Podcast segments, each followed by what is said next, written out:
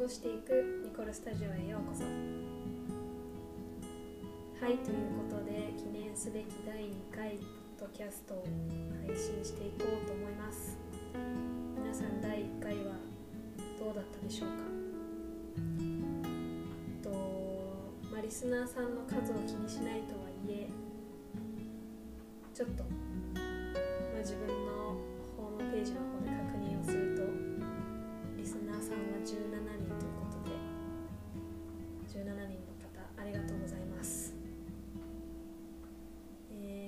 今日もゆるくだらだらと喋っていこうかなと思うんですけど今日はタコマ編ということでと私が普段アメリカで住んでいるのがタコマという場所なんですけど、えー今もうタコマに来てから1ヶ月半ぐらい経っているのでその1ヶ月半をちょっと振り返りながらタコマってどういう場所なのかとかタコマでどういう風に過ごしてるみたいなものを皆さんにちょっとでできればなと思っています。えーっとアメリカに今年来たのは1月15日とかだったんですけど、まあ、去年アメリカに初めて海外挑戦に行った時は空港で、まあ、泣きました。っていうのも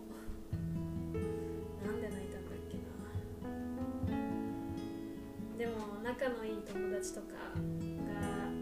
空港まで見送りに来てくれたりとか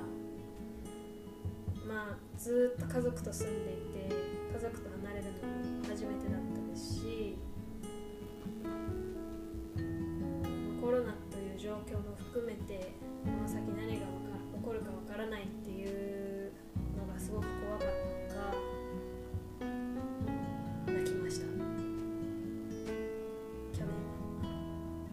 年は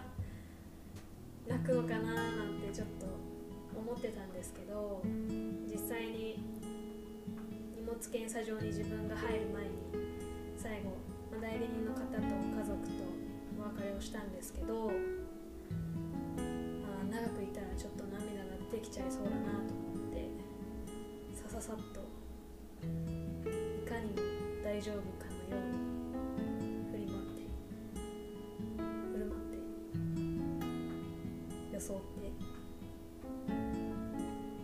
査場を通過しました。ま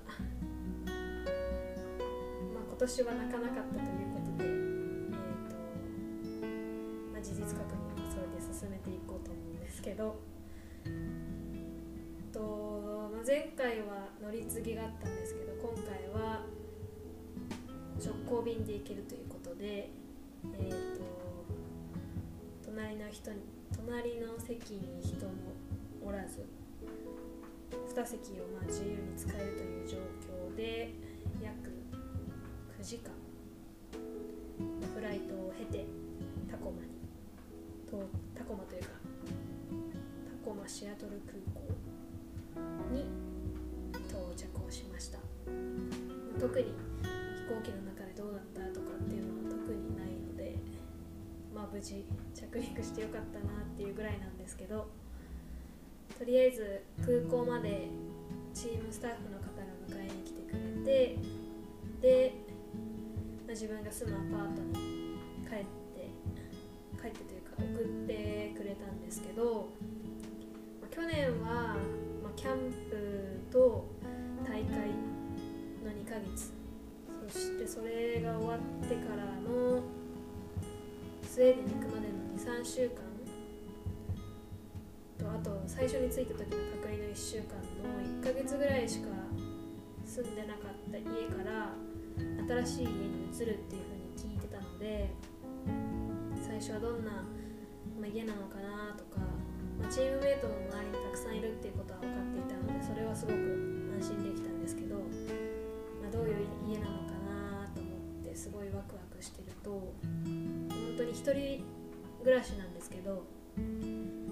one bedroom apartment で本当に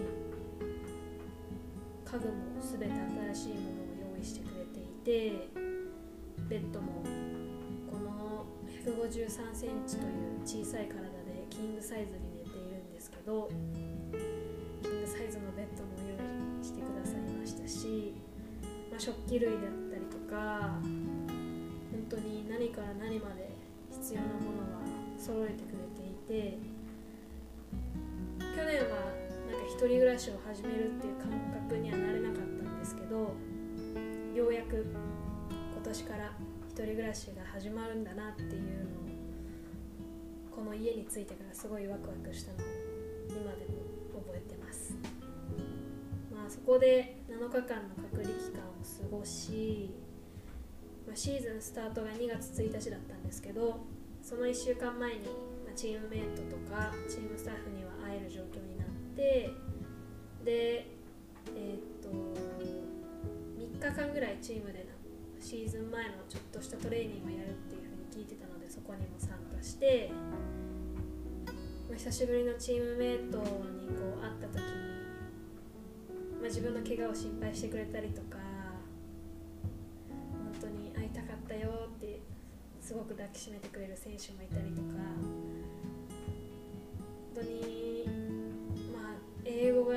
完璧には喋れない中でそういった人たちと全てをこう言葉で共有することはできないんですけど一つのハグとか表情で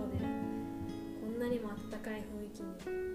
に包まれるんだなっていうのはなんかすごく幸せな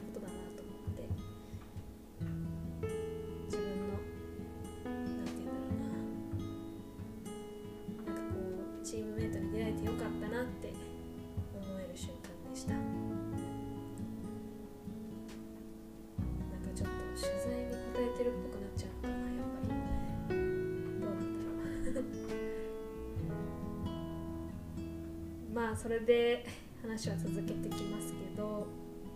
まあ、2月1日からシーズンが始まってもう1ヶ月が終わろうとするところですけどアメリカというか、まあ、このチームの、まあ、ざっとスケジュールを教えると,、えー、と月曜火曜木曜金曜土曜練習で水日がオフっていう週2日オフスタイルなんですけど2月の23最初の2週3週ぐらいは科目は2ブレンで午後に筋トレを必ず行っていてなので水曜日にしっかり休んでもう1回木曜日からトレーニングをするっていう形で結構メリハリをつけるスケジュール感なので日本ではなかなかこういうスケジュール感でやったことなかったので1週間の間にオフがあるってちょっと不思議な感覚だなと思いながらスウェーデンでも週の真ん中になんかオフあったなみたいなのを思い出して欧米特有というかちょっと違った文化なのかなっていうのは思いました。トレーニングはこうアメリカのサッカーってスピードが速いとかパワーが強いとかやっぱり日本のサッカーとは全然対極にあるような感じなんですけど、まあ、監督がフランス人の方ですし今熊谷咲さんがいるオリンピックリヨンで、えー、と監督をされてて優勝経験もある方なので結構こうアメリカではないスタイルをやろうとしてる監督でボールをつなぐとかそういうことをすごく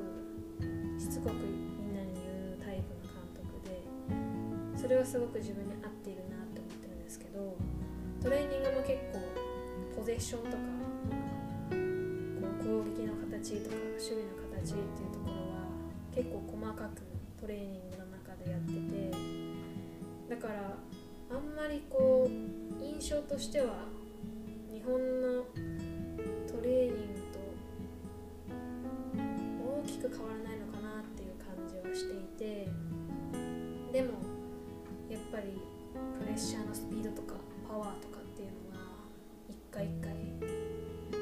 う100%で襲いかかってきますし本当に殺されるんじゃないかってぐらいの勢いで来る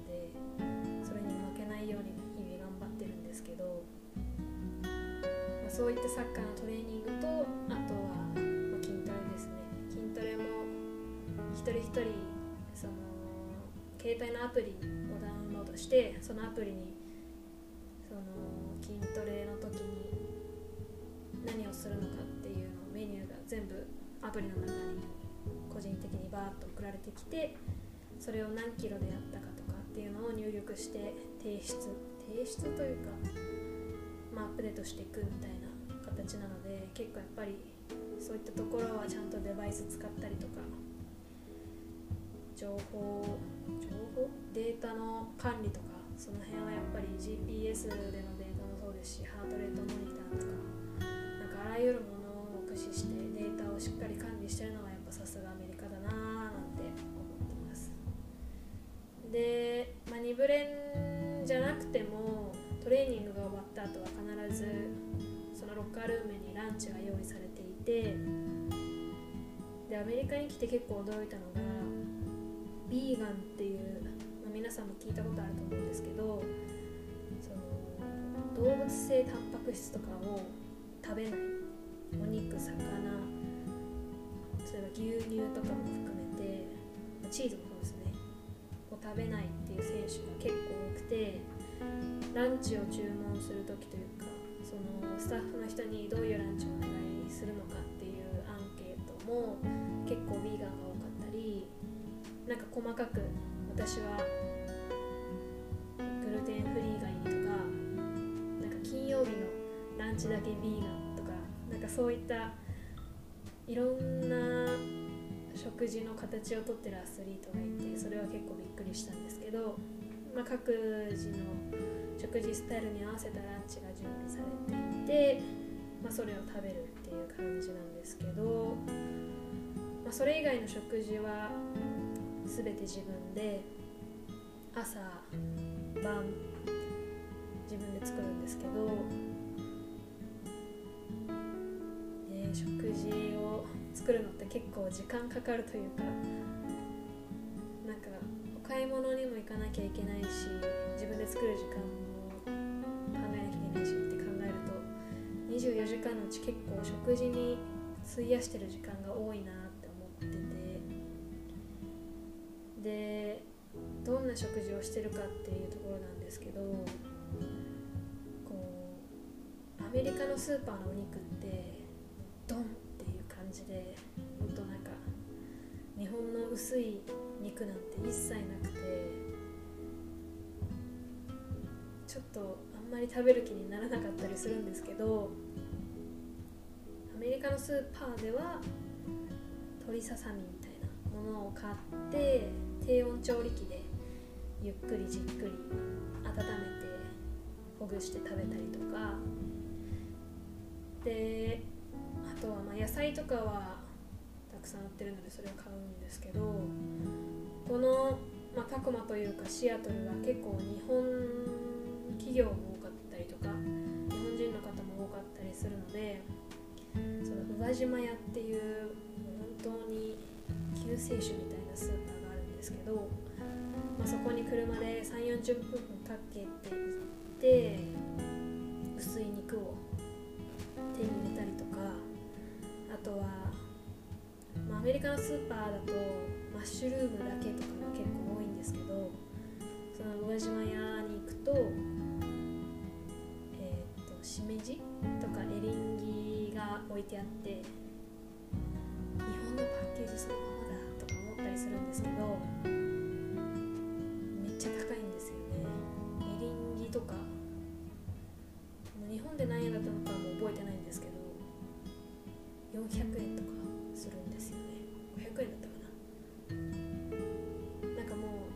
初の方は宇和島屋に行ってうわもう日本食ばっかりと思って値段も見ずに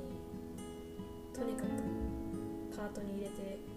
買ってたんですけどよくよくレシートを見てみると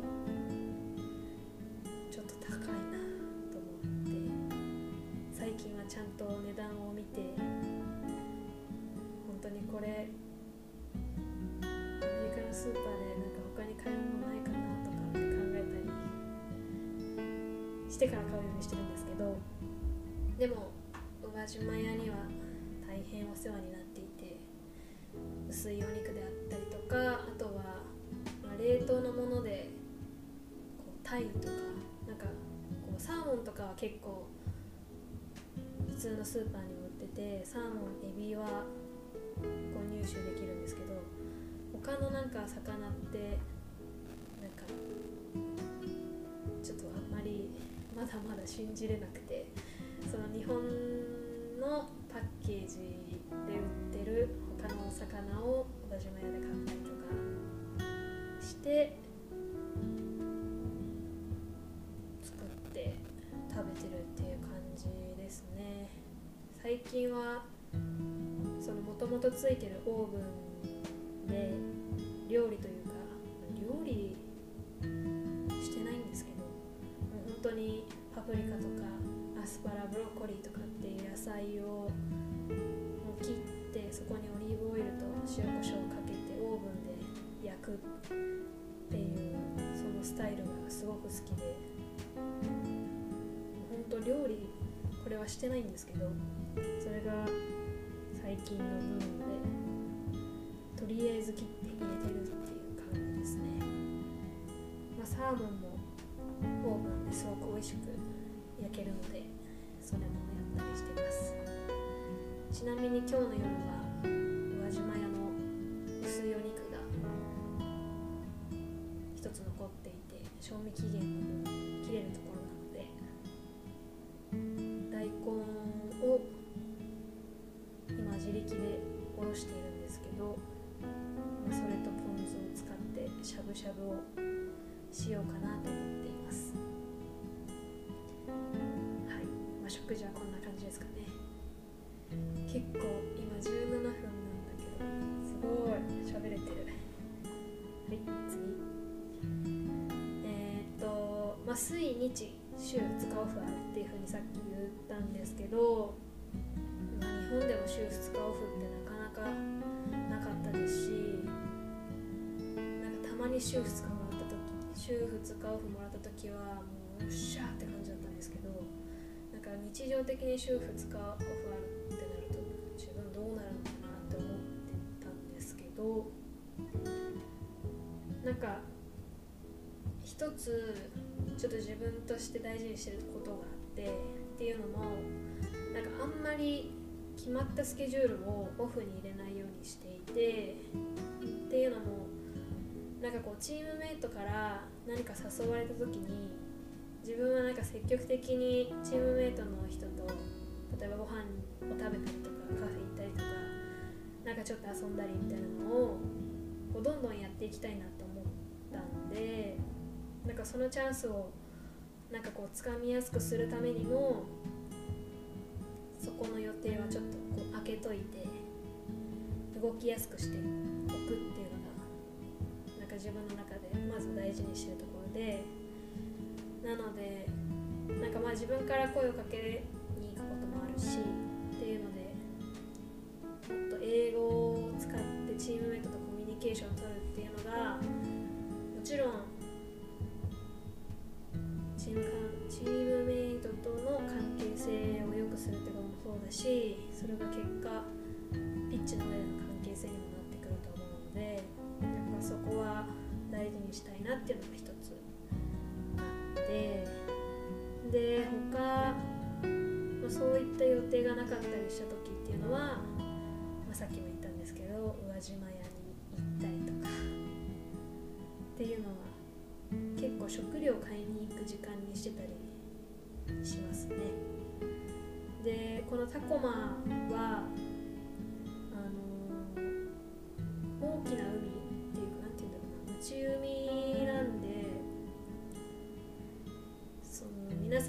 てるようななんか大きい海ではないかもしれないんですけどその家の前にもう海が広がっていてで波もそんなに大きくなくて静かな海なんですけどそこをただただひたすら散歩したりとかっていうのはすごく気持ちよくて、まあ、自分もずっと生まれてきて24年間ずっと、都会というかすごく栄えてるところに住んできたのでこう自然と共に住むっていうことはなかったですしこういう環境ってすごい自分に新たな刺激というか癒しを与えてくれてて、まあ、皆さんにもインスタグラムとかツイッターでもちょこちょこ上げてるよね。上げてたっけ、まあ、タコマの海を多分上げてると思うんですけど、まあ、また皆さんにもタコマの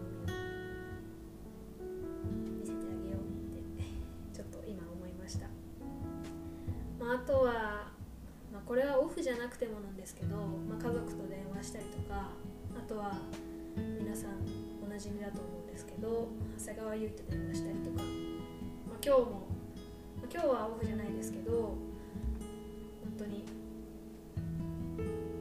LINE はまあ毎日してるんでなんかお互いがどの時間だったら暇なのか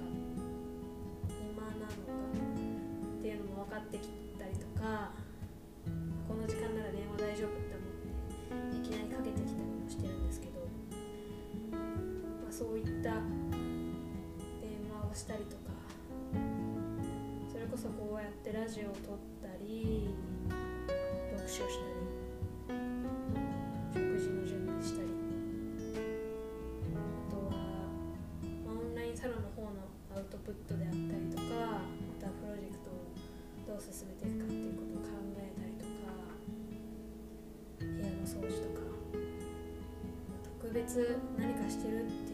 いう走ってたり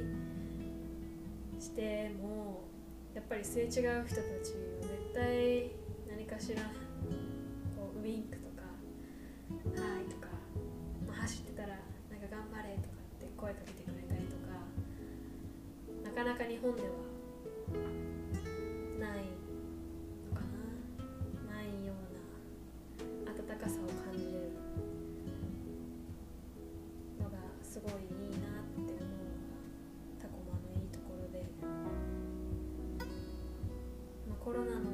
状況がなかったらこうシーズン始まって皆さんにまあ少しお金はかかってしまうかもしれないですけどタコマに思いに来てもらってタコマの街とその私たちが普段トレーニングというかトレーニングと試合をするジーニースタジアムっていうすごく芝生が綺麗なスタジアムの試合の観戦とかをしてもらえたらすごく嬉しいな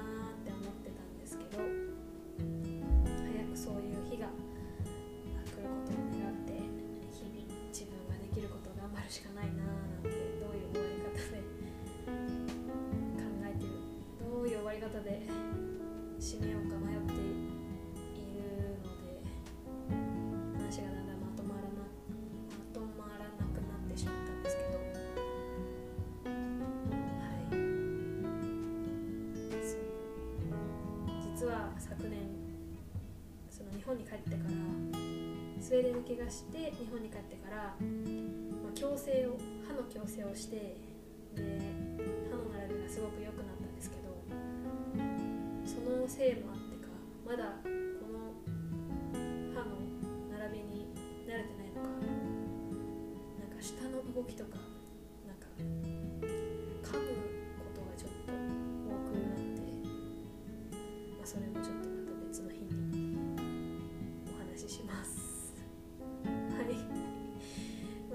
で